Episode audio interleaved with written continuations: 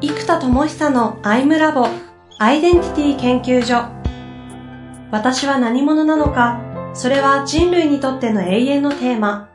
15年の歳月をかけ開発された統合された究極の私と出会える技術アイミング。不確実性の時代を生きる次世代リーダーのためにアイデンティティの本質について語り尽くします Labo for Love こんにちは、遠藤和樹です。生田智久のアイムラボアイデンティティ研究所。生田さんよろしくお願いいたします。はい、よろしくお願いいたします。さあ、ということで今回も今月3回目の収録に行きたいと思いますが、今日は、次回はね、あ、前回あの、ちょっとその時の直感でやりますっていう告知で終わってるんですけど、今日はどうしましょうか？今日はですね、もう、コンセプトこれ以上作ってどうすんだっていうですね、どちらかっちゃってるんですけど、また新しいコンセプトが出てきて、また生まれた新コンセプト。いいですね。そうなんです。で、これが概念がですね、ソロモンプレナーっていう概念を作ったんですよ。ソロモン？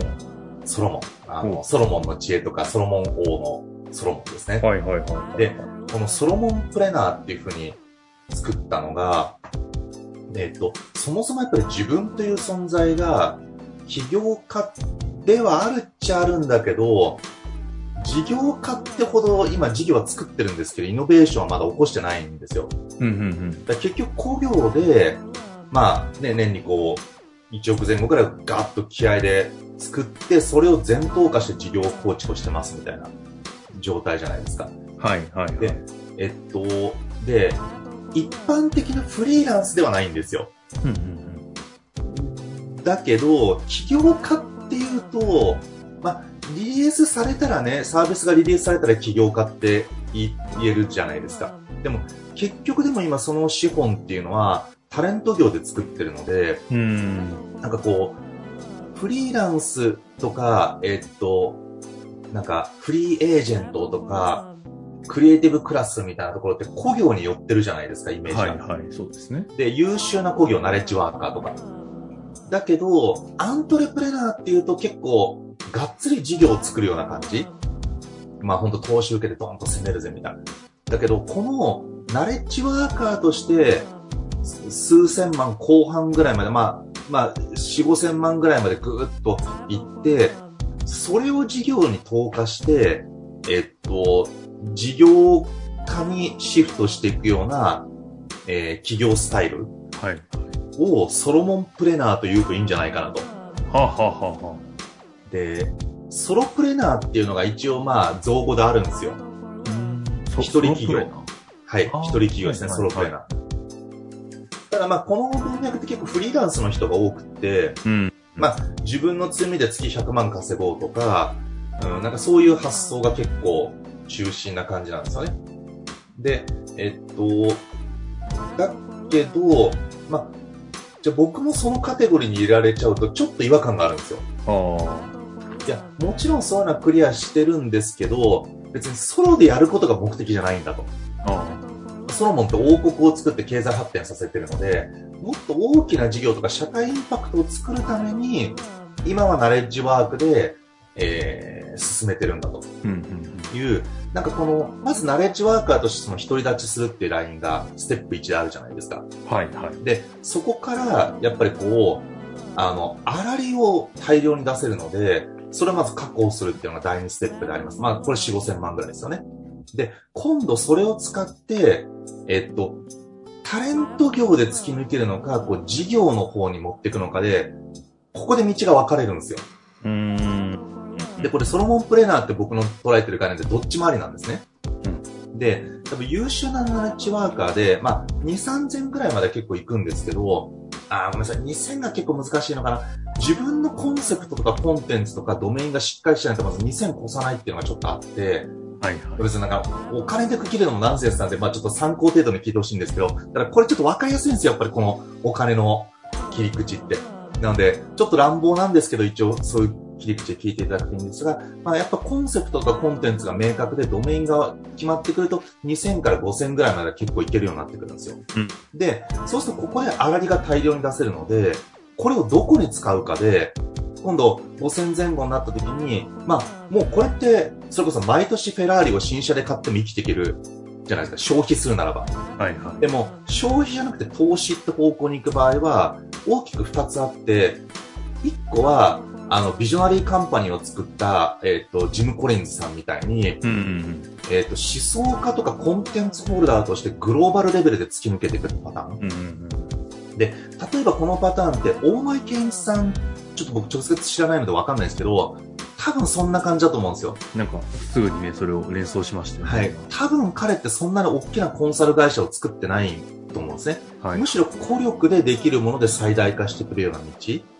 なんで、本当にソロモンの、ソロ、ソロモノっていう意味でソロモンっていうニュアンスで取ってきてるんですけど、ああ、なるほど。かけてるんですね。そこに。ソロでぐーっと抜ける方向に行ってるじゃないですか。はいはいはい。で、これも道としてすごく多分いいんですよ。うんうん。で、もう一個は例えばエジソンみたいに、天才発明家としてそれを例えばソロで抜けるんだったら、企業と特許契約、特許とかライセンス契約をしていって、えー自分は個人で発明ばっかりするってパターンじゃないですか。うん。でも彼は GE って会社を作ったんですよね。で、こっちの事業の方に抜けてるんですよ、彼は。確かに。でも、当時のエジソンって多分どっちに抜けたんですよ。で、ジム・コリンズさんも、例えば、ビジョナリーカンパニーコンサルティングっていう会社作って、世界中にビジョナリーカンパニーのコンサル会社を展開したら、これ結構組織コンサルとして世界一っていけるぐらいのブランドを持ってるじゃないですか、実は。うんうんうん。でも、そうしてたら多分本ってもう書けないんですよ。ビジョナリーカンパニーコンサルティングの納品で忙しくなっちゃって、はいはい。ビジョナリーカンパニーの2、3、4っていうのは生まれなかったと思うんですね。なんで彼は故業の方で突き抜けるって決めて、えー、そっち側で抜けたパターン。タレント側で抜けたってことですね。そうです。で、エジソン大先輩は、えっと、事業の方でさらに抜けていったパターン。で、これどちらもあり得るんですよ。そのコアなナレッジを、えっと、作った時に、どっちに抜けるかの葛藤が、これもうね、私のクライアントが大体まあ、まあ、やっぱ自分と同じような類、類ともでやっぱりこう、ね、1億とか3億前後ぐらいの、えっと、ナレッジワーカーの人がお客さんでいっぱい開発支援をやってるんですけど、皆さんやっぱりここで葛藤するんですよね。うん。じゃ。ここで自分がこうでいくのか、組織を作って研修会社という事業、研修事業に展開するのか、うんで、そのためには営業マンと講師を育成すれば研修事業に展開できるんですよ。で、やろうとして、やっぱりうまくいかなくって、工業に戻る方もいらっしゃれば、で、私は工業か事業か葛藤しまくった結果、まあ、ここでもね、その赤裸々のやつ、昔共有してますけども、やっぱり事業だってことで、プラットフォームとか AI とか、まあ今みたいな仕組みにバーッと展開したじゃないですか。うん。でもうん、研修事業ではないなっていう形だったので、このテクノロジー系の事業の方に、もうね、収益を全投下するっていうやり方をしてるじゃないですか。はいはい、そうですね。なので、このソロモンプレーナーとして抜けていくときに、この分岐点が、凄まじい葛藤なんですよ。ああ。でも本当なんか数字じゃないですけど、だいたい4、5千万ぐらいでここの葛藤してるっていうのは、本当そんな感覚がありますよね。そうです。んそうかも。で、これ、決めきらないと結局ね、消費しちゃうんですよ。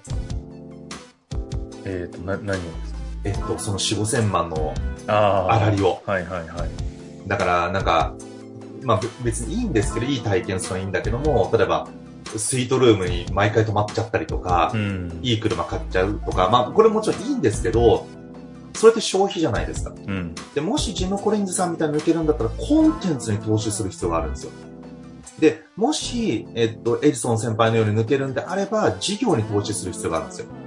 だ投資領域がコンテンツなのか、そのサービスなのか、どちらでもいいんだけど、投資領域が明確にある場合がソロモンプレーナーって僕は呼んでいて、でも、クリエイティブクラスとかナレッジワーカーとかだったら、まあ、そこまでいったらぶっちゃけ、もうなんていうのかな、十分子として成功だと思うんですよ。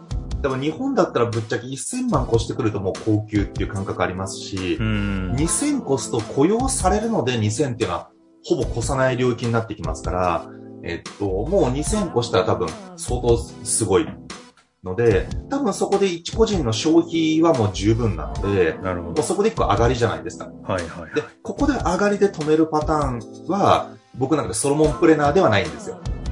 ソロモンプレナーはここから、本当にグローバルとか、そっち側にグッと抜けるか、あの、例えばクモンみたいに、えっと、N 倍化できるフランチャイズでスクールを展開するのか、えっと、ユーデミみたいなプラットフォームに展開するのか、えーどういう方向かわかんないですけど、少なくとも事業で行くのか、ここで行くんだったらビジュナリーカンパニーとか、ああいう方向に抜けようとするのか、あみたいな、この、どっちかなんですよ。あ、なるほどね。はい。あで、ここで上がらないわけですね。上が上がらない人たち。確かに上がりがちですしね。で、ここ、まさにどっちがあるかっていうだけでも、いや、確かにって思う中で、ここどう決めていくか、ここの葛藤をどう紐解いていくかというか、意思決定していくのかは、どうなんですかいや、もうね。ここがだから僕の真骨頂なんですよ。だからこれアイミングなんですよ、本当に。ああ、結局こここそね。そうなんです。自分の存在が何者かによって、道が大きく変わるんですよね。はいはいはい。で、当時私自身も、このちょっと何度もここで話してるんで繰り返しになっちゃうんですけど、やっぱ発明家ってアイデンティティだったんですよ、その昔は。まあその時。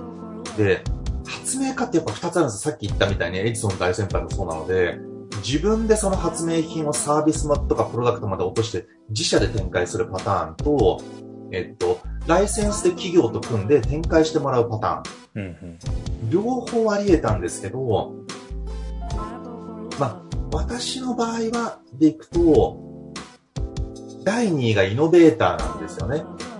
で、第1位が当時発明家ジェネレーターと呼んでましたけど、うん。イノベーターな自分が異常にこだわるので、うん。やっぱり他の会社が組んで作ってくれるイメージがどうしても湧かなかったっていうのが結論で、うん。そうすると自分の目指す世界を実現するならば自社で作るしかないっていう結論で、もう、えーそっちの道にぐるっと行き、まあ今、ここまでやっと、だそこはすごい時間、何億もかかっちゃいましたけど、えっ、と、投資して今に至るので、まあ、まあ当時の意思決定は、今からすると、もう大変ですけども、日々。えっ、と、まあ大正解だったなと、今になって思えばやっぱり思いますね、改めて。うんうんううんん。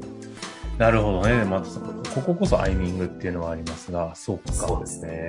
ここでも本当そうですよね。事業の方に振っちゃってタレントに戻ってるってさらっとおっしゃいましたけど、何人かイメージが湧きますもんね。引き悪いじゃないんですけど、どっちもありなので、その、ソロモンプレーナー的に抜ける人たちはどっち側に抜けるかで、もう全く投資先が違うのと時間の使い方が全く違うので、これはどっちなんだっていうのは、ここでの葛藤が難しいとこですよね。なるほどね。私番組別であの、若新雄純さんってあの、共通お知り合いだと思います。いやいやいや若新さんとかは、まあ、ね、年収が4、5千万なのかどうかはちょっと聞いてないし知らないですけど、完全にタレントに抜けましたって感じしますそうです。ね。うん。でも彼なんかね、資格でいろんなプロジェクトもやってるんですけども、あくまで自分の事業というよりも、社会実験としてのプロジェクトっていう感じで、ねたやっぱタレント性ですよね、彼の才能、ね。プロジェクトが、こう、注目されればされるほどタレントがちゃんと上がっていくような仕組み作ってないのになってますもんね。そうなんですよ。いやーだからここは本当にこれからのね、なんか時代としてもみんながタイミングで葛藤するとこなんで、非常に面白い話ですね。そうですね。はい。まあ、ということでね、今日一旦ソロモンプレナー。これソロモンプレナーは一旦概念として生みましたが、はい。これ今今後これを事業展開していくとかっていうことに関しては、こ これちょっとどうなる悩んでるよ。悩んでる。いや、するとしたらどうなるんですか、これいや、だから、ソロモンプレナーって実は僕のお箱中のお箱じゃないですか。自分の人生そのものなんですよ。はいはいはい。で、確かに20代はソロモンプレーナーで投資先が若者だったから NPO で投資してましたし、30代発明家だったんでこうプロダクトとかコンテンツに、えー投資してましたと。で、えっと、結構ですね、ここにハマるのがまず外交出身の人たち。結構、その、下請けとか派遣で、あの、フリーランスでも1000から2000は結構いけちゃうんですよ。でしかも案件が多いんですよ。これってでも売り、売り手からするとやりやすくって、なんでかっていうと、自社がコンサル会社でもないのに、だってね、アクセンチュアとかマッキンゼーとかボスコン出身の人たちを5人集めて紹介できますよって言ったら、こうやってボスコンに発注するのと同じ人が来るわけじゃないですか。うん。元ボスコンの人が。うん。っていうことは、その派遣会社に頼めば、でも、ボスコンに発注したらもっと高いじゃないですかってなってくると、結局コンサルティングって効力がむちゃくちゃ影響するので、あのその会社っていうよりもその人物ですね。に安く発注できるってなったら、これはもう大企業のニーズむちゃくちゃあるんですよ。なので、下請けとか派遣みたいな形で、案件っていうのは実はいっぱいあるんですね。フルスからもいっぱいありますし。うん。うん。なので、結構このまず、下請けナレッジワーカーのラインにみんな落ち着くんですよ、最初。うん。うん。で、ここからまず、その、次のステージに行くかどうか。で、行ってどうするかみたいなのが、そうですね、これみんな葛藤してるんですよ。うん。うん、なので、もしかしてやるとしたらスクールなのか、合宿型なのか、ソロモンプレーナースクールみたいなのありなんですけど、なんかね、ちょっとね、このなんかね、お金の話をしないと伝わらないのが、ちょっとなんか自分のキャラクターとしてね、違和感があるんですよ。なんか、安易に1億稼ごうぜみたいな人がなんか、はいはいはいはい。わらわら集まってもあれかなみたいな、じゃなくて本当に魂レベルで社会にインパクトを作るために自分の才能とここまで磨いてきたナレッジをどう使うかっていうのを葛藤されてる方々に提供したいんですけど、このタイプの人たちって忙しいので結局スクールじゃなくてワンオンワンになっちゃうんですよ。ああ、なるほど。今まで僕、その1億前後の人たち、それこそもう今でもね、6、7人ぐらいずっと継続してやってますけど、全員ワンオンワンなんですよ。うんうんしかも皆さん予算があるので、コンテンツ投資の一部として頼んでくれるので、あのーうん、やっぱワンオンワンなのかな？ちょっとここはもうわかんないです。今、やるなら考えますってとこです。やるかもしれないです。ソロモン講座支援プログラム方向があるかもっていうことそう。だから、アイデンタリーカンパニーみたいに、会社ごとに提供するスタイル、はいまあソロモンプレーナーコンサルティングみたいなソリューションなのか、ソロモンプレーナースクールでみんなできたら楽しいんですけど、みんな忙しいんすよねっていうところ。で、みんなもみんなのクライアントがあるんですよ。皆さんも。はい。